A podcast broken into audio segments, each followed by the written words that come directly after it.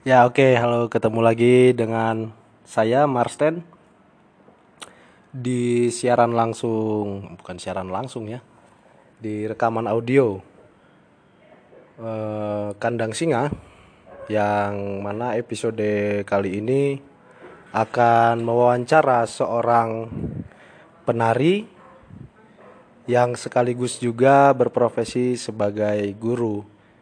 Nah, di sini sekarang sudah ada Ibu Agustina Siswati, biasa dipanggil Ambu Ina. Eh, mungkin Ibu bisa memperkenalkan sedikit profil diri. Oke, nama lengkap Agustina Siswati, kayaknya tanpa gelar aja ya. ya, profesi mungkin bisa dikatakan sebagai pengajar.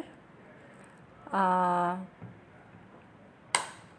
kalau misalkan lain-lainnya hanya tambahan saja ya memang sebagai penari, itu aja.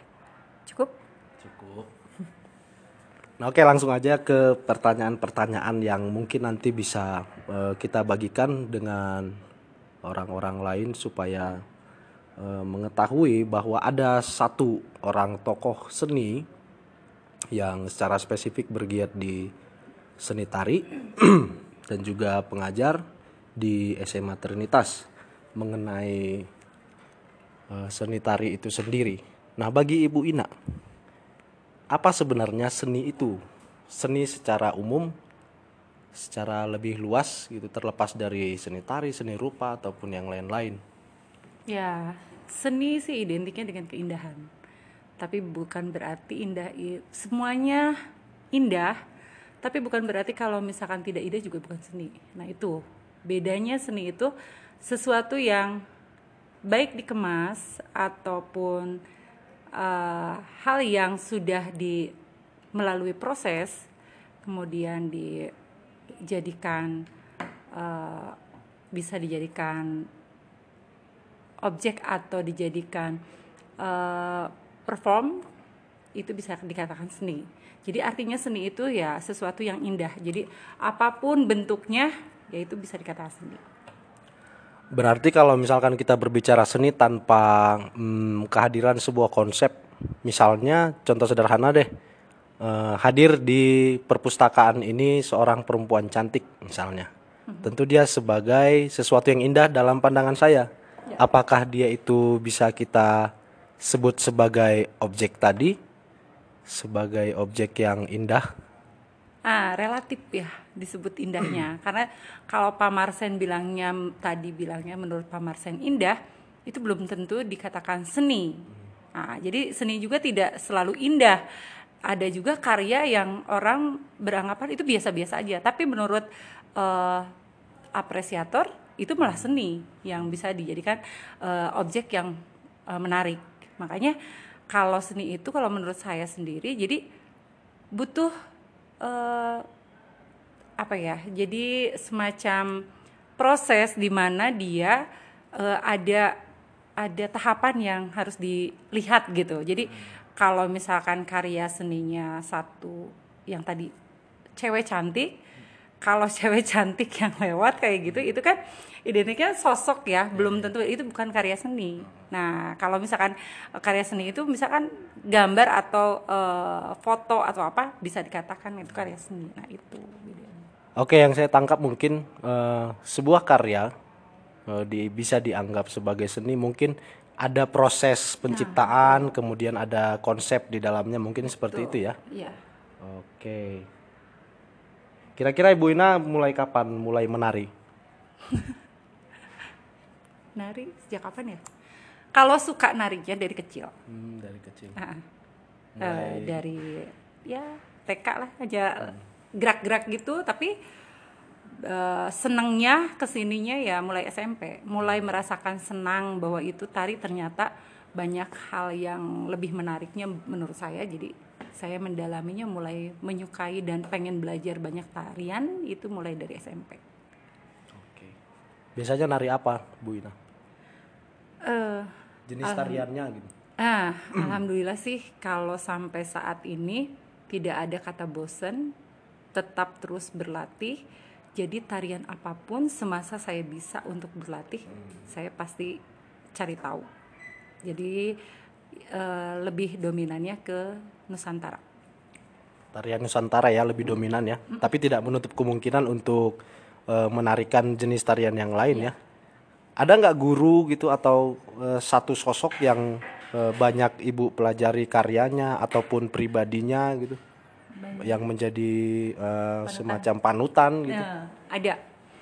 Beliau adalah guru saya, tapi sekarang udah almarhum, baru baru kemarin lah. 40 harinya tanggal 25 sekarang kalau nggak salah. Itu beliau adalah guru eh Jaipong saya. Guru Jaipong saya, beliau udah sosoknya udah terkenal di mana-mana. Makanya dikatakan dia sebagai eh masternya. Masternya Jaipong yaitu Jawa Barat itu Gugum Gumbira. Oh ya, gugum gembira saya tahu. Eh, gugum gembira Tapi itu yang Jaipongan loh. Ya, ya. Kalau yang tradisi saya sampai sekarang beliau masih ada itu Endang Caturwati saya favorit saya. Oh iya. Gugum Gumbira itu salah seorang seniman yang saya tahu banyak meriset tentang eh, tari Jaipong yang dikembangkan dari eh, tari ketuk tilu. Tilu. Nah, Mm-mm, iya. Betul. Oke. Jadi itu itu salah satu guru dan ini ya Iya. eh, yang karyanya mungkin banyak ibu pelajari ya. Kemudian, nah untuk tujuan sendiri, saya kira setiap seniman itu pasti memiliki hasrat gitu untuk menciptakan, kemudian hasrat untuk mengkaji, mencari referensi dari model-model karya lain. Nah kemudian diaplikasikan pada model karya si seniman itu sendiri. Nah kalau Ibu Ina sendiri kira-kira apa tujuannya menari? Eh, misalnya seperti saya itu eh, saya terbiasa menulis puisi. Nah, saya memiliki tujuan sendiri. Saya punya misi yang sangat pribadi. Bagi saya itu menulis puisi itu seperti eh, sekedar membagikan pemikiran kepada orang lain. Nah, kalau bagi Bu Ina sendiri kira-kira apa sih tujuannya untuk eh, menari itu? Simple saja, saya ingin ikut eh, sebagai ya andil lah sebagai eh, orang yang bisa melestarikan budaya, Eh, terutama budaya eh, Sunda, eh, luasnya Nusantara di bidang tari. Jadi eh saya nggak banyak muluk-muluk pengennya gimana, cuman ilmu yang saya dapat bisa tersampaikan kepada anak itu aja sebagai regenerasi di mana anak bisa eh, apa me,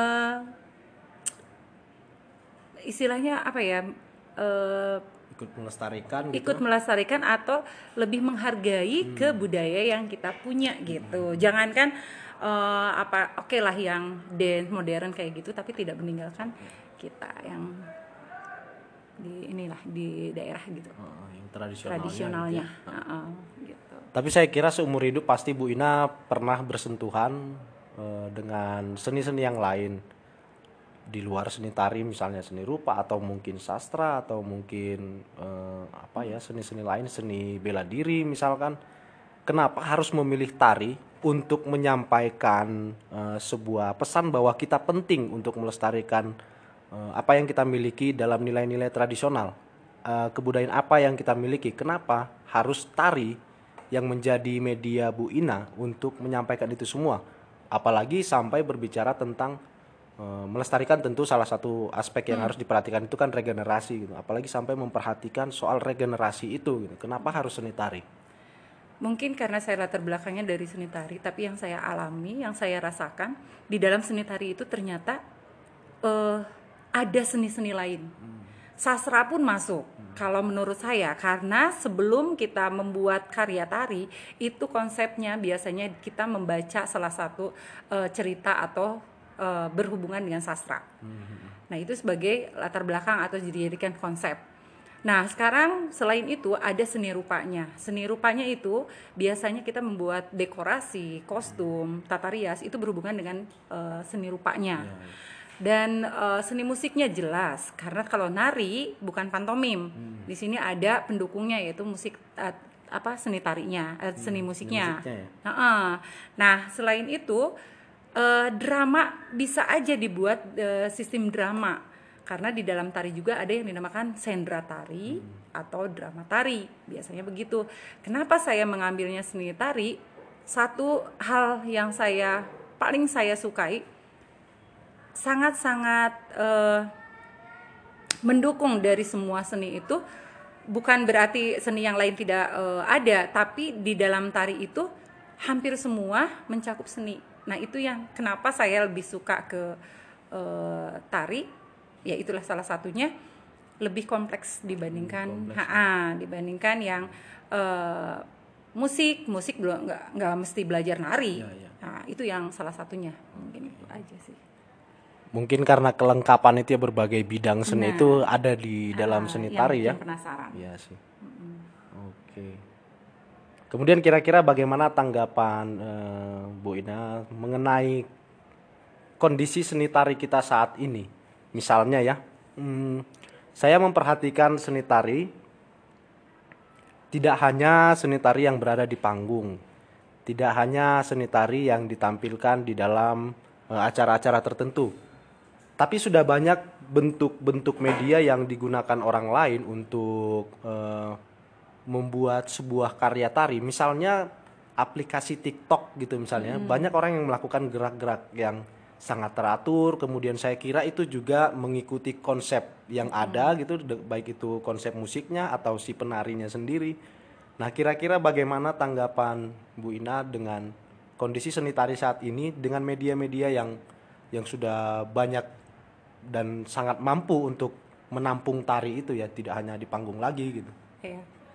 Eh, saya sangat bersyukur sekali ya, karena dengan adanya media sosial yang eh, punya aplikasi yang banyak, itu membantu sekali. Jadi sebetulnya setiap orang itu bisa melakukan tari, tapi gerak itu tidak selalu dikatakan tari. Makanya mungkin kalau untuk eh, kayak TikTok kayak gitu, mungkin itu setidaknya dia akan eh, minimal orang yang tidak bergerak pun jadi terangsang untuk Iya. untuk melakukan mencoba dan ternyata sebenarnya tari juga mudah untuk dipelajari asal ada kemauan. Nah, mengenai aplikasi kayak gitu saya sih sangat mendukung banget. Apalagi kalau misalkan bukan hanya bentuknya hanya sekedar hiburan saja tapi udah eh, menuju ke ilmu. Misalkan eh, mengenal tarian tradisional dengan eh, medsos yang sudah aplikasi yang sudah eh, lengkap itu akan lebih mempermudah. Karena sampai saat ini memang kesulitannya seperti halnya gini aja di Jawa Barat itu tidak ada yang namanya atau yang saya tahu belum ada eh, seperti halnya di Jawa di Jawa itu sudah ada patokan. Patokannya dia jual CD yang sudah lengkap.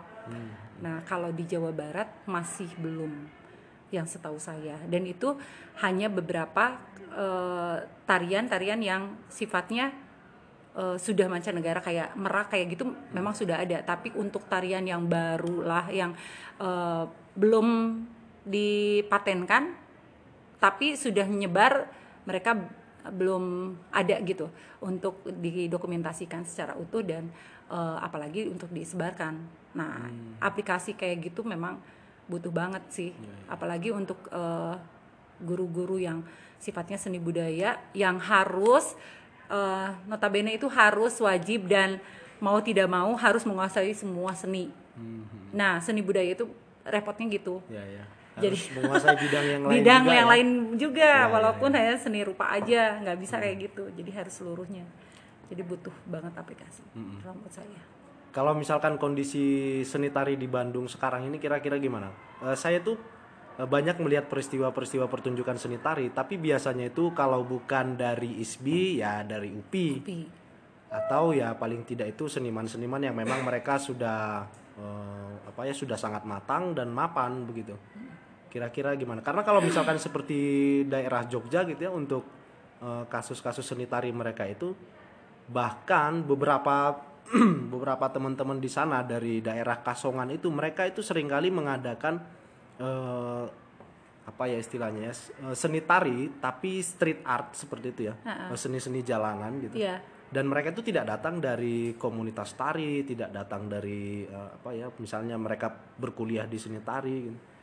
Nah kalau untuk Bandung sendiri kira-kira eh, dinamikanya atau kondisi seni tari di Bandung sendiri itu seperti apa kira-kira dalam pengamatan Bu Ina lah sederhananya gitu? Kalau seni tari di dunia pendidikan aja ya, untuk seni tari itu agak sulit. Kalau menurut saya di Bandung tuh. Beda dengan di Yogyakarta yang selama ini kalau saya MGMP pun dia fasilitasnya dia lebih di dibantu dari pemerintah pun lebih bagus dibandingkan di Bandung. Kalau di Bandung itu bisa dihitung jari kalau guru seni budayanya aja yang notabene dari eh, seni tari. Terus kalau misalkan dengan tadi ada tampilan di jalanan atau apa, jujur itu malu sih sebenarnya. Malunya karena apa? Hampir semua mungkin mohon maaf nih, tidak semuanya tapi hampir semua yang saya pernah temui dan dengar kalau seni tari pasti berhubungannya dengan budget gitu, uang. Nah, itu yang sangat miris. Nah, sedangkan Jogja itu yang saya tahu tuh mereka tuh melakukan dulu. Setelah melakukan apa pun itu karena kar- namanya karya seni itu yang menilai adalah penonton. Ya, ya. mereka lebih lebih ke kepuasan diri. Jadi kalau di Bandung makanya agak-agak sulit kalau kalau dilihat bagaimana perkembangan kayak gitu ya cukup makanya tadi bilang dari ISBI UPI mereka dengan apa ya itu pun menampilkan kayaknya sesuai dengan Iya, iya. permintaan, Iya, permintaan. ya kan? Iya, iya. Kemudian ujian Mata lah kayak kuliah, gitu, mata ya. kuliah gitu. Jarang kalau misalkan kalaupun ada festival atau apa, embel-embelnya lainnya ada lah gitu. Nah itu yang yang membedakan. eh, terus ya kalau di Jawa Barat dengan Jawa Tengah atau di Jawa gitu. Jadi makanya saya kalau misalkan kembali lagi bilang tari di Jawa Barat, kalau saya sih cenderungnya saya akan melakukan apa pun masa bodoh nanti kalau penilaian itu karena di ah di penonton. Ya, Jadi kalau untuk melakukan kegiatan saya lebih sukanya saya akan melakukan semampu saya dulu. gitu. Oke. Artinya ada ada cara yang berbeda ya antara eh, seniman tari di Nah. Bandung dengan, di daerah-daerah lain, eh, apalagi Jogja misalkan Ya, seperti itu ya. pandangannya. Dan ya Jogja memang apa ya eh, tidak melulu. Saya kira tidak melulu soal pemerintah. Eh, dukungan itu mereka itu selalu bisa punya gitu. Entah itu dari non pemerintah ataupun pemerintah gitu. Tapi Bandung, eh, saya curiga bahwa seniman-seniman tari di Bandung itu memang kurang diperhatikan pertama ya. Eh, pertama saya melihat kasus-kasus misalnya mm, festival-festival seni gitu yang artinya eh, berbagai bidang kesenian itu hadir di dalam satu festival. Seni tari itu sering kali dihadirkan itu hanya semacam hiburan dan itu sekedar. Tapi justru banyak yang eh, yang paling banyak dibicarakan itu ya macam seni-seni rupa atau Betul. teater gitu ya atau sastra gitu. Padahal kan ada misalnya salah satu contohnya itu seni Bandung ya, seni Bandung, acara seni Bandung. Nah di seni Bandung itu sendiri yang paling banyak diperhatikan itu sastra dan seni Sastra rupa. seni rupa. Tapi seni tari, nah kenapa? Memangnya kita tidak punya. Saya kira kita punya sangat kaya ya. Dan kemudian eh, lembaga-lembaga lain yang mereka juga punya perhatian seharusnya terhadap eh, kesenian dan kebudayaan itu taman budaya saya kira. Betul. Nah, Taman Budaya itu memang mereka punya program tahunan ya. Dalam setahun mereka sudah punya beberapa program. Salah satu program mereka itu adalah revitalisasi seni-seni tradisional. Tapi kemudian untuk nah, ini yang saya sangat eh, tertarik dari eh, apa sosok-sosok seniman yang memikirkan regenerasi itu. Yang sementara lembaga itu tidak memikirkan itu. Ketika mereka melakukan revitalisasi, saya kira itu hanya untuk sekedar pengadaan gitu. ya. Tapi tidak memikirkan bagaimana kalau seniman-seniman misalnya salah satu eh, seni seni tari apa ya misalnya dari daerah eh, Cirebon misalkan Topeng, eh, sebutlah seni tari A gitu dilakukanlah revitalisasi terhadap eh, seni tari A ini dan itu kan pasti kepada ahlinya. Nah kemudian dip- dipentaskanlah di Taman Budaya. Nah kemudian kelanjutannya seperti apa? Nah ini saya kira kurang diperhatikan oleh Taman Budaya. Mereka tidak berpikir bagaimana seni tari ini selalu ada, akan selalu ada. Dan salah satu caranya itu kan ya dengan regenerasi. Tidak bisa saya kira itu hanya ya revitalisasi itu adakan pentaskan kemudian dokumentasikan. Saya kira tidak cukup seperti itu. Maka eh, lembaga-lembaga di Bandung ini ya perlu juga memperhatikan eh, masalah regenerasi begitu kaya ya masyarakat Jawa Barat ini dengan eh, tarinya itu ya. Saya sangat senang itu mengikuti pemikiran Gugum Gumbira itu sebagai seorang seniman tari. Dia berhasil membuat seni tari jaipong itu. Dia memodernkan ketuk tilu Iya. itu kan sangat inovatif. Nah, sementara kalau misalkan kita tidak memiliki perhatian yang lebih terhadap seni tari, regenerasinya, kemudian eh, konsep-konsep tarinya, bentuknya, oh, saya kira mungkin tidak akan ada lagi orang seperti Gugum Gumbira. Tidak ada lagi inovasi-inovasi yang baru, variasi-variasi yang baru terhadap eh, konsep-konsep seni tari gitu. Pengembangan-pengembangan dan lain-lain. Nah, makanya saya sangat tertarik nih. Nah, ini mungkin yang menjadi pembicaraan kita yang paling penting. Eh, bagaimana Bu Ina berdiri sebagai sosok seniman, di samping itu juga berprofesi sebagai guru. Nah, ini kan satu kombinasi yang sangat sangat baik begitu ya. Saya kira seorang seniman itu tetap harus mengajar. Kalau seorang seniman hanya berkarya kemudian memamerkan karyanya, menampilkan karyanya, ah, tidak akan maksimal saya kira ya. Apa yang dihasilkan eh, membagi pe- pemikirannya itu tidak akan semaksimal sosok yang berdiri sebagai seniman dan juga berprofesi sebagai seorang pengajar atau guru. Nah, kalau dari Bu Ina sendiri sebagai sosok yang berdiri di dua dua sisi itu ya, sebagai seorang seniman tari, kemudian sebagai pengajar. Kira-kira apa apa sih yang Ibu harapkan gitu sebagai seorang guru yang sekaligus berdiri sebagai seorang seniman dari seni tari itu sendiri? Oke, eh lumayan ya. Kalau lari seniman, saya sih sebenarnya tidak merasa sebagai seniman ya. Tapi eh kalau untuk apa ya berkecimpung di dunia seni memang iya. Terus eh, saya sebagai pengajar atau guru memang sudah saya berpikirnya begini. Kalau nari itu tidak seperti punya suara kalau suara itu semakin tua itu masih tetap bisa dipakai sampai suaranya ibaratnya kalau hilang baru bisa berhenti. Kalau yang namanya tari semakin tua pun itu tidak selalu ada dan selalu bisa digunakan. Nah, kenapa saya larinya imbangnya dengan eh, profesi guru atau pengajar?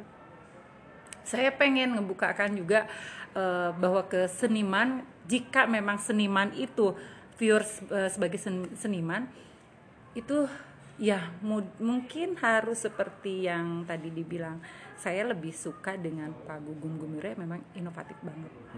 Beliau bisa memberikan kepada muridnya artinya regenerasinya.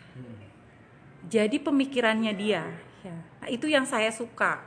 Jadi artinya dia itu Gugum itu bukan sebagai seniman aja tapi dia sebagai sosok pengajar yang bisa eh, apa ya memberikan atau eh, kasih ilmu kepada Menginspirasi. muridnya menginspirasi muridnya gitu loh.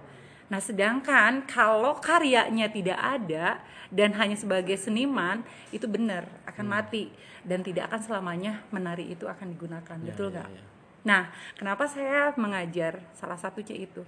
Jadi minimal saya bisa memberikan eh, pandangan bahwa ke anak-anak itu melestarikan tuh ya caranya bukan hanya sekedar harus belajar nari, tapi minimal memahami, mengerti dan tahu kalau sebagai yang namanya bisa dan tidaknya menari itu kembali lagi kepada anak-anak lagi. Minimal apa yang saya inginkan tuh tersampaikan. Jadi bukan hanya dari teori, bukan hanya dari prakteknya aja, tapi keseimbangan antara teori dan praktek. Gitu. Oke. Nah, kalau misalkan untuk harapan Ibu sendiri terhadap siswa yang eh, sedari tadi kita berbicara soal regenerasi, barangkali kan siswa-siswa Ibu ini yang eh, mungkin akan menjadi regenerasi dari apa yang sudah Ibu lakukan eh, dari dulu sampai saat ini. Kira-kira apa yang Ibu harapkan? Saya harapannya kalau kembali ke dunia tari minimal dia itu bisa bisa mengaktifkan atau bisa mengkondisikan dirinya karena di dalam tari itu juga kan eh, otak kanan dan otak kirinya belajar. Jadi diaktifkan biar tidak ini apa eh, minimal dari emosionalnya juga dia bisa menguasai diri. Jadi banyak hal yang eh, saya harapkan tapi yang satu adalah anak bisa mengendalikan dirinya, kemudian anak juga bisa eh, jadi jangan sampai apa ya ibaratnya kalau kalau di dalam keseharian itu kan emosi itu beda ya kalau misalkan orang yang paham atau yang yang seimbang gitu ya biasanya dia akan lebih lebih apa ya namanya lebih cenderung lebih positif mungkin gitu ya? Banyaknya ke positif sih kalau memang tapi jarang kan kalau misalkan sekarang Pak Marsen perhatikan aja kalau misalkan eh, anak yang tidak tidak terasah minimal seninya aja pasti ada perbedaan lah Ya. nah itu maksudnya saya itu intinya gitu Ya, saya juga meyakini kalau eh, seni itu bisa menjadi salah satu media pembangunan karakter ya bagi anak-anak, mau bagi orang dewasa, bagi orang tua. Saya kira memang ke situlah arahnya seni ini membangun eh, hal-hal yang positif, Membantu, kemudian eh, bisa membuka cara pandang yang baru terhadap kehidupan gitu ya. dan secara emosional juga pasti lebih terjaga gitu. terjaga nah itu maksudnya Nah, seperti itu. Kemudian ya mungkin cukup dulu Bu ya. tahu dia dia dia aku dikira